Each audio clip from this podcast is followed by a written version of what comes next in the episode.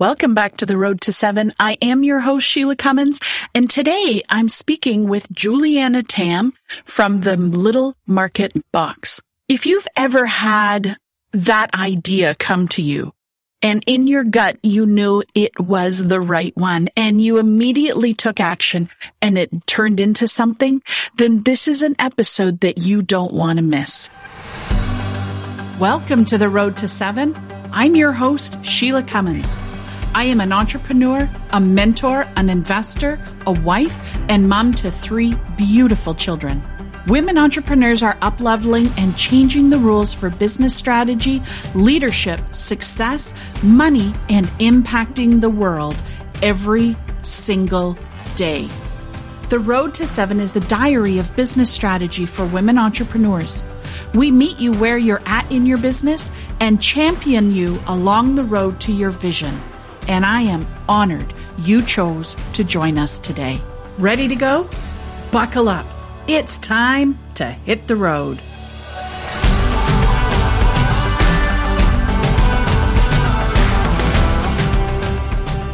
Shawnda of Benlock Farms producing beef and Julianna of Those Girls at the Market producing chocolate were neighboring vendors at the Saskatoon Farmers Market who wanted to tackle the question, how do we support the individuals and the families who are relying on the farmers market as their livelihood? After a conversation, which then immediately turned into action, in comes the Little Market Box, an online platform and retail hub that fosters the success of local producers who are doing what they love to do, like feeding their animals, planting and harvesting their crops, or getting up at the crack of dawn to bake fresh bread.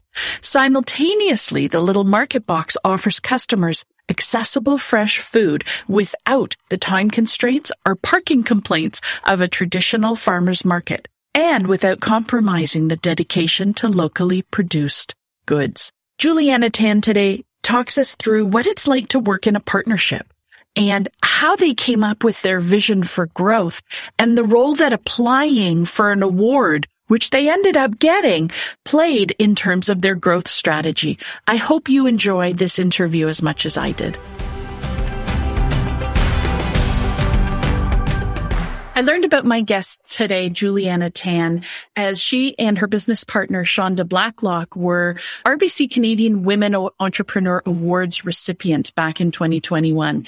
And they won the One to Watch award. And I have been watching them ever since. And it's been a, a fabulous journey to sort of be looking at from the outside in. Julianna, thank you so much for joining me today. Thank you so much for having me. It's really a pleasure to be on here with you. Oh, thank you. It's an honor to have you. Have you, Julianna, always been an entrepreneur? How on earth did you get into this space? You know, I myself never thought of myself as an entrepreneur. I actually, I grew up with the dream of becoming a doctor. I went to university to get my undergrad in kinesiology with the plans of being a doctor. But if I really look back on growing up, one of my first memories that I have when my sister and I, we lived in a small town and one day we were playing and we decided that we are going to have a garage sale because we wanted to sell our toys to see if we can turn a profit.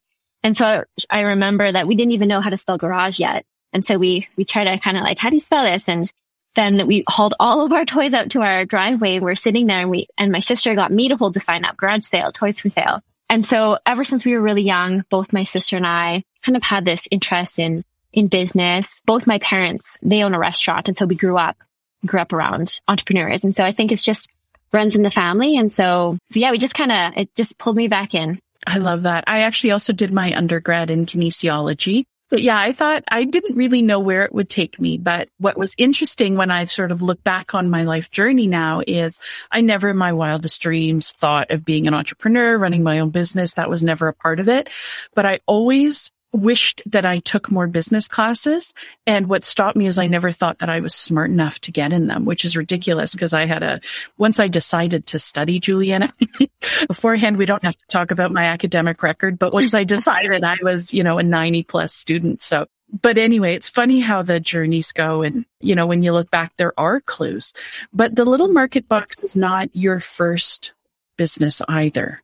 Yep. So my first entry into business was my sister actually started a chocolate shop. We're still running a chocolate shop today. And so that was how that came about was I was in university still. So I was doing kinesiology. So I'm from Saskatchewan and I flew all the way out east and I attended University of Halifax. So I went to Dalhousie. After my third year of university, I came home for the first time to spend the summer.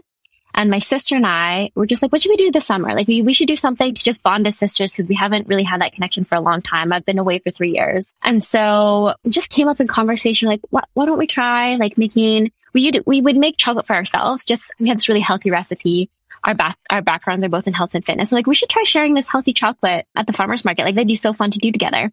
And so we just said, Kate, let's do it. And so we committed. I came home for the summer. We opened up a little booth at the farmer's market and it took off.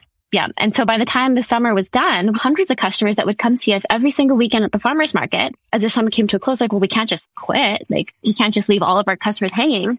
So I actually went back to Halifax and finished my degree and my sister took care of our business for one year. And then as soon as I wrote my last exam, I flew home and it's been my well, pretty much my full-time job for the last eight years. Wow. And then tell me how the shift happened to the little market box. So we became really good friends with another vendor at the farmer's market. What had happened was sometimes in the summertime, our farmer's market expands outdoors as well. But in the winter time, all the outdoor stuff gets closed down. So we have to squish everyone back on the inside. And it, it works on a very silly rule. So it's seniority. And so we were one of the newest vendors there. And so they actually gave us the thing like, we don't actually have room for you. So you're going to have to leave until next summer. And we were like really bummed about it. But there was another vendor who has been at the market for, I think it's 16 years now. Oh, wow. She offered to split her booth in half. And she said, you can take half of my booth. I'll downsize and then you can have a space.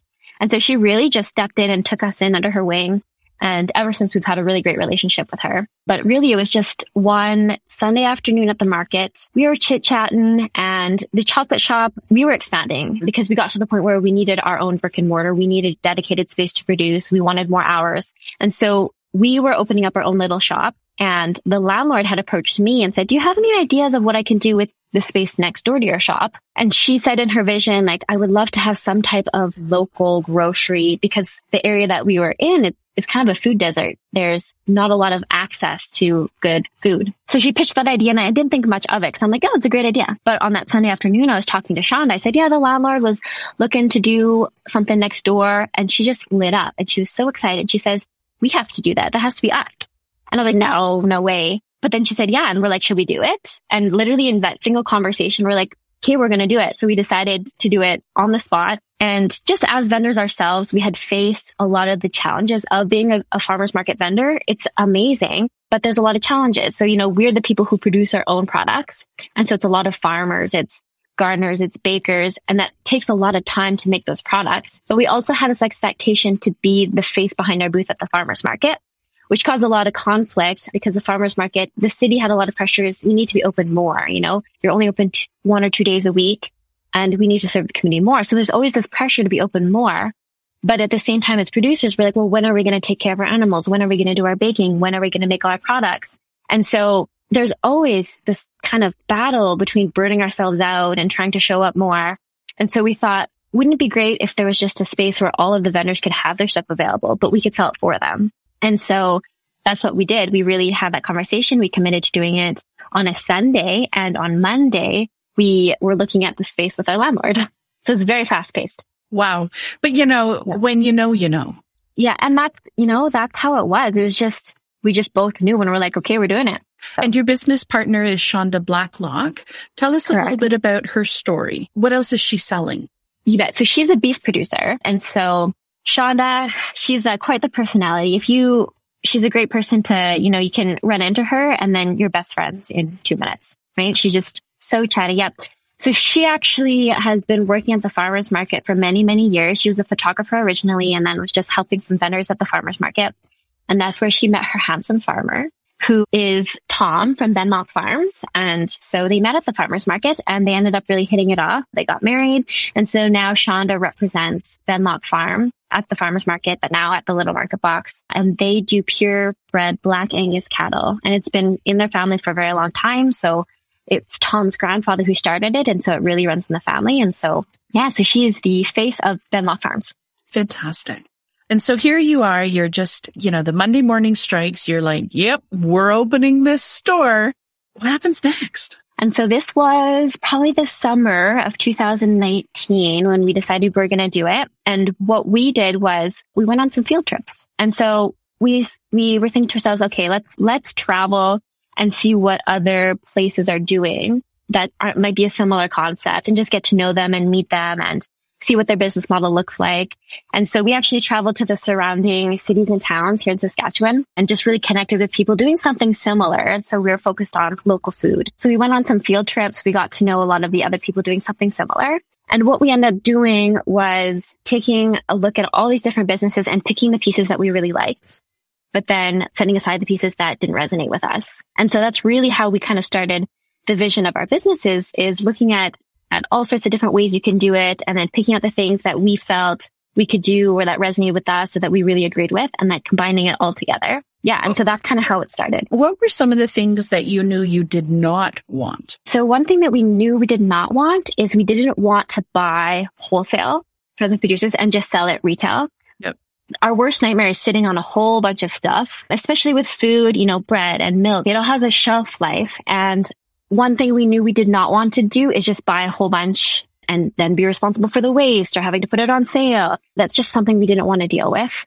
And so we knew that up front. Something that we wanted to do is keep the essence of a farmer's market. And so how the farmer's market works is we all pay our membership fees and we have a booth fee. And then we just show up and we're responsible for our display. We're responsible for our products. We're responsible for pricing, everything. And we are like, we, we really want to keep that, but we wanted to combine it with more of like a retail experience for the customer. So when they come in, they can just shop like they're at a grocery store and just, you know, fill their basket, have one point of sale, have one receipt. And so those are the two kind of concepts we were trying to, to bring together. And so is each vendor responsible for their shelf space? Yes. Yep. Wow.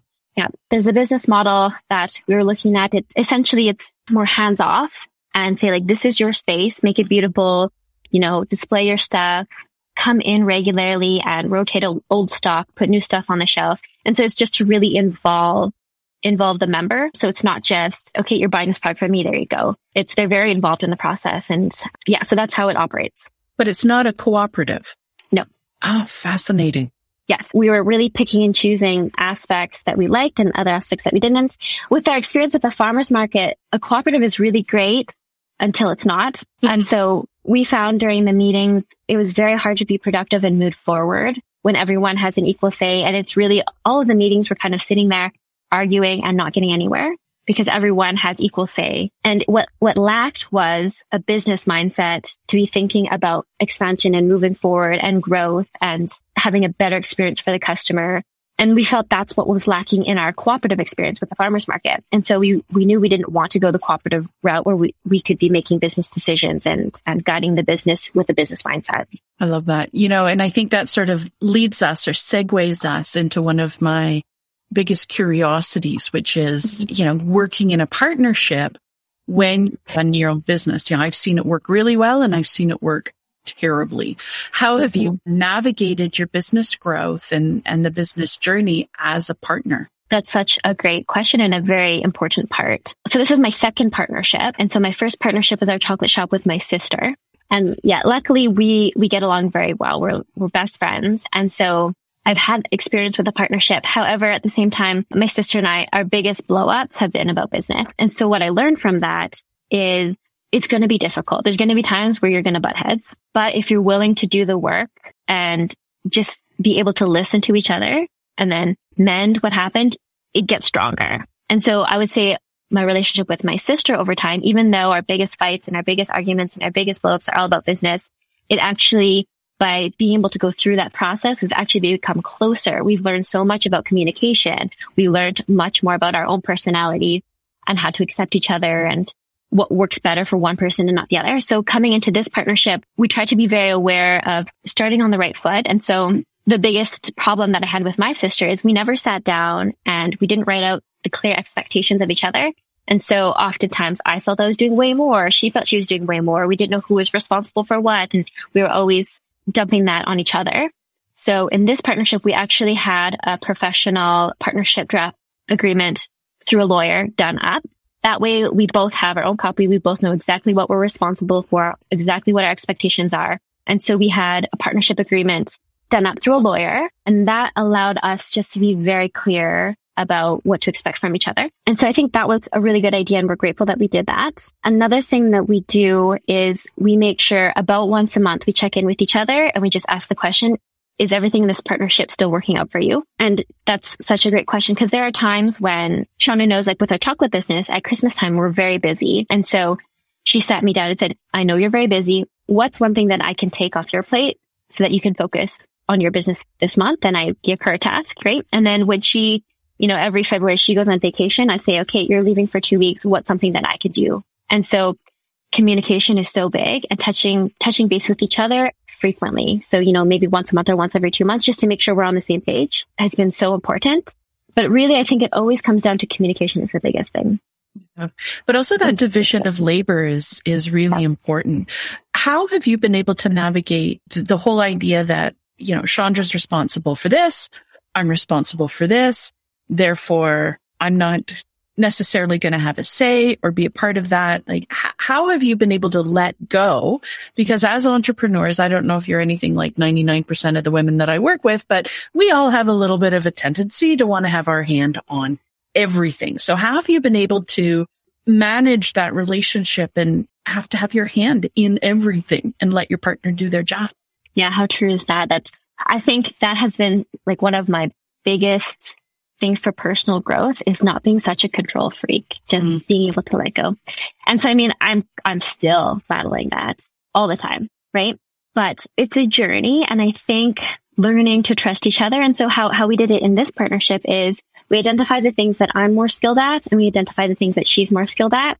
And so, for example, I have a lot more experience with the online aspect, with running the online store, even with res- using email, doing podcast interviews, things like that. That's something that I'm much more comfortable with and much more familiar with, where she knows nothing about that. Mm-hmm. And so her skill, she's, like I said, she's such a people person. And so she's very much involved in the physical shop, being face to face with our members, our vendors, as well as our customers. She, she has experience, you know, running staff, the hiring process, the training process, telling them what to do, which I'm not very good at. I'm not very, I, I just say, I'm going to do everything because I know how I want it done. Whereas, you know, she's really good at delegating. And so we really reflected on what are our strengths, what are our weaknesses. Okay. So we're just going to let you run what you're good at. I'm going to run what I'm good at. And so that's kind of how we've done it. And I mean, even today we were, we were at our new space picking out wallpaper for our office and Sean and I have very different styles. And so how do you kind of come to the agreement. And so for me, I know how important bright colors are for her. And so I said, you know what? I'm going to trust you. Do your thing. Let it express you. And so that was me just putting the trust in her. And so finding the spaces where you do have to let go and trust that other person to do their own thing. Even though it might not be my style, it's still good and it's still beautiful. Right. Cause it's kind of about yeah. the end result. Exactly. Yeah. Yeah. I love that. You know, I, I came across your business and what you're doing because you were one of the award winners. You won the ones, to, ones to watch award through the Women of Influence program. Tell us a little bit about the process of application, what's happened as a result. How's that been? It's really an honor to be named one to watch among so many amazing businesses across Canada. So the process, we actually were nominated by one of our customers. She had just sent us a message saying, Hey, do you mind if I nominate you for this? I'm like, sure sure. And we had no idea what it was. And so we had gotten the nomination and when we were going through the application process, actually quite the application process. And so you had to submit quite a bit. And so it was really laying out like who you are as a business. What is your mission? What is your vision for yourself over the next, you know, three years, five years? And so it really forced us to sit down and write this all out and become very clear about it. And so yeah, it was quite, it took weeks to, to complete the application and we were just, we were so excited to have been notified that we were one because we didn't, we never really thought of ourselves as we're just doing our own thing here. And this, you know, we got national recognition across the entire country, which was really amazing for us. The biggest thing that we took away from that, well, a couple things. So definitely confidence. And so I definitely noticed between myself and my business partner, we just, we know we're doing something right. And that's always just, it's nice to hear and nice to know that. And so that was one thing that we're definitely doing something right. We're on this journey and it feels good to pursue. Now the application process of getting very clear about who we are, like what is our why, what is our mission, and what are, what do things look like for us over the next one year, three years, and five years? That actually helped us make some decisions to grow our business. And so without having that clarity, I think we would just kind of be doing the same thing that we're doing, but going through the process of, you know, like where can we take this business? What is, what is our potential here and how practically, how, what step by step do we need to do to get there? Without having that plan, we wouldn't be ready to take those steps. And as I, as I hopped on right before we started recording, I had mentioned that we actually just got the keys to our bigger location and making the decision to expand into a place that's over twice the size for us. That decision was easy because we had it laid out of what our, what our three year vision looks like. And it involves a bigger space. And so we're like, okay, now's the time. So yeah, that's the biggest thing is really just being very clear about what our growth looks like and then taking action on it.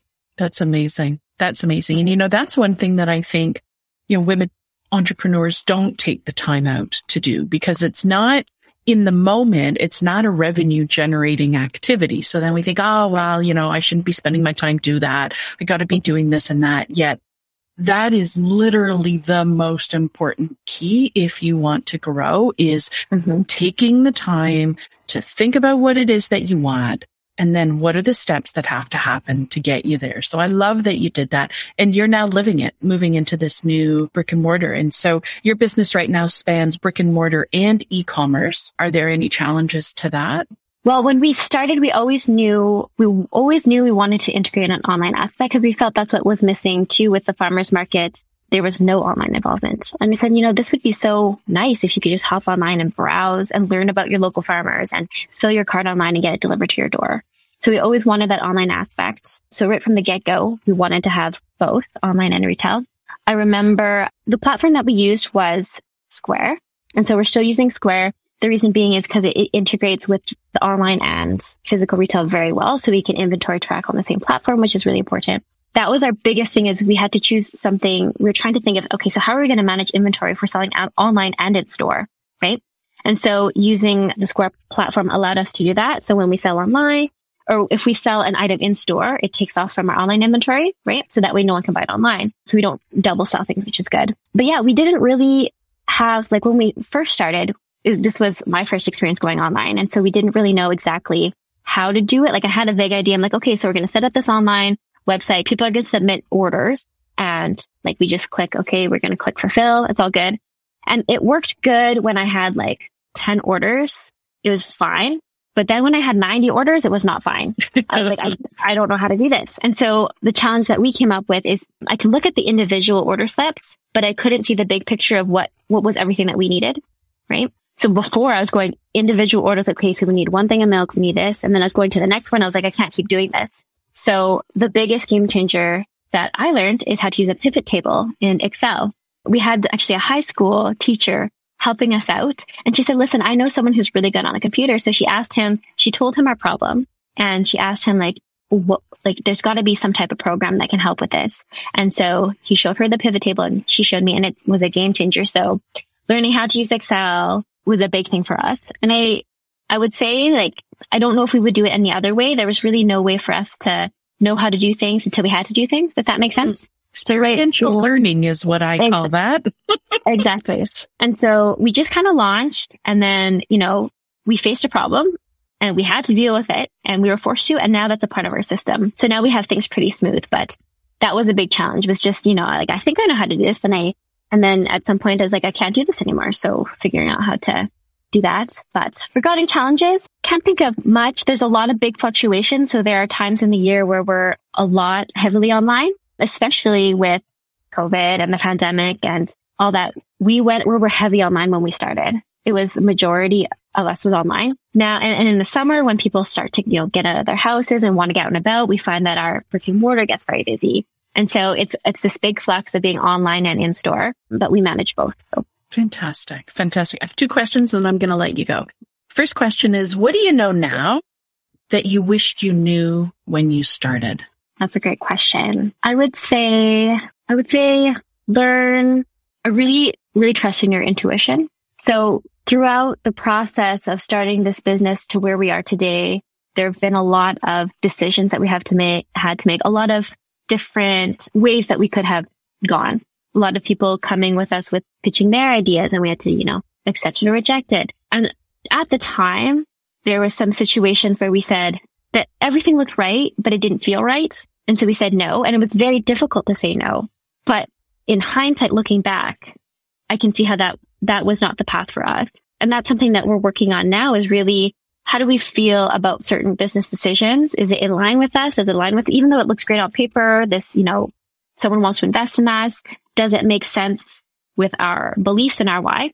And so once you are clear on, on your reason why and why you're doing what you're doing, it makes it a lot easier to make decisions. Even if on paper everything looks right, but if it doesn't feel right, then, you know, take that seriously. And so if I would have known to trust my intuition or, or kind of trust that a little bit more, it would have been a lot easier of a journey other than making so many decisions of yes and no.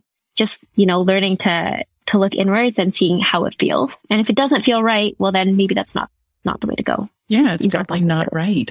And if we all trusted our gut more. Yes.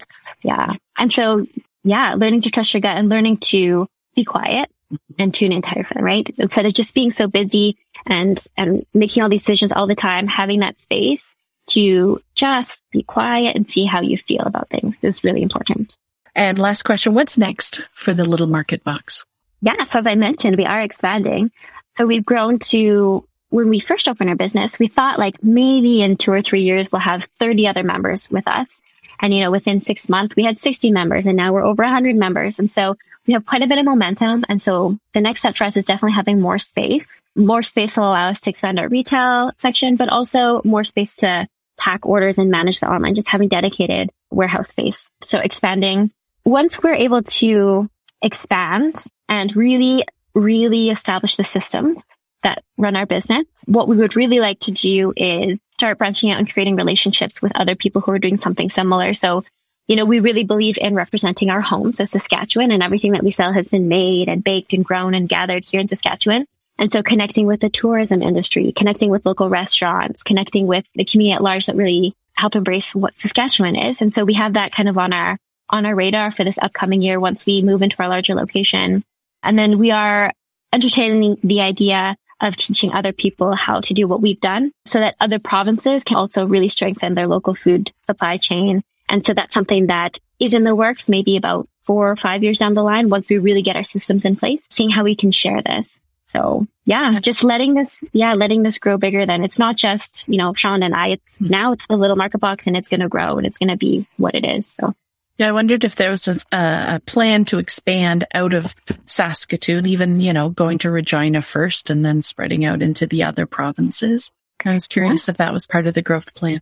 It is, but yeah, we feel that it's very important for us to get very clear on our systems first. And that's something that we're still, I mean, we've gotten a pretty good grasp of it, but that's something that we're still learning and still putting in stone of, of how, what makes us operate, you know, with our hands off, uh. which is, which is a challenging thing to do, especially if you're the person who wants to do everything, but being able to, you know, put it into a system and then trusting other people to follow that system. So smart moves. Where I know that people are going to want to follow you, especially people in the Saskatchewan area. Mm-hmm. Where should people connect with you and to learn more about you? So we're very active on our social media. And so Instagram's our most active platform. We're at the Little Market Box right on Instagram. And you can always hop on and check out our website, which is www.thelittlemarketbox.com. And so those are probably the two best places to stay in tune with us.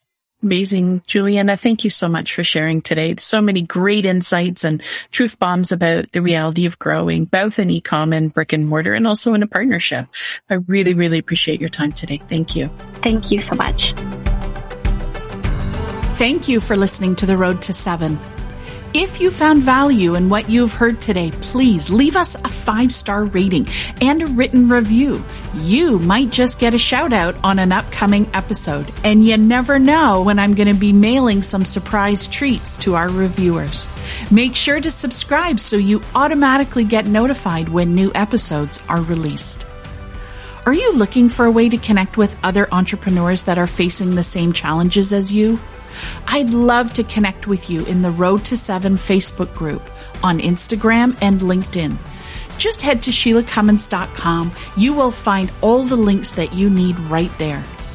Together, we'll explore more ways to support your shift into action so that you can grow your business to finally match your vision. I love aligning your vision of success with strategic and intentional actions because that is how we will grow your business to match your vision. I focus on women, all women, because women hold the keys and the power to creating a powerful and positive world through their impact. We'll see you on the next episode.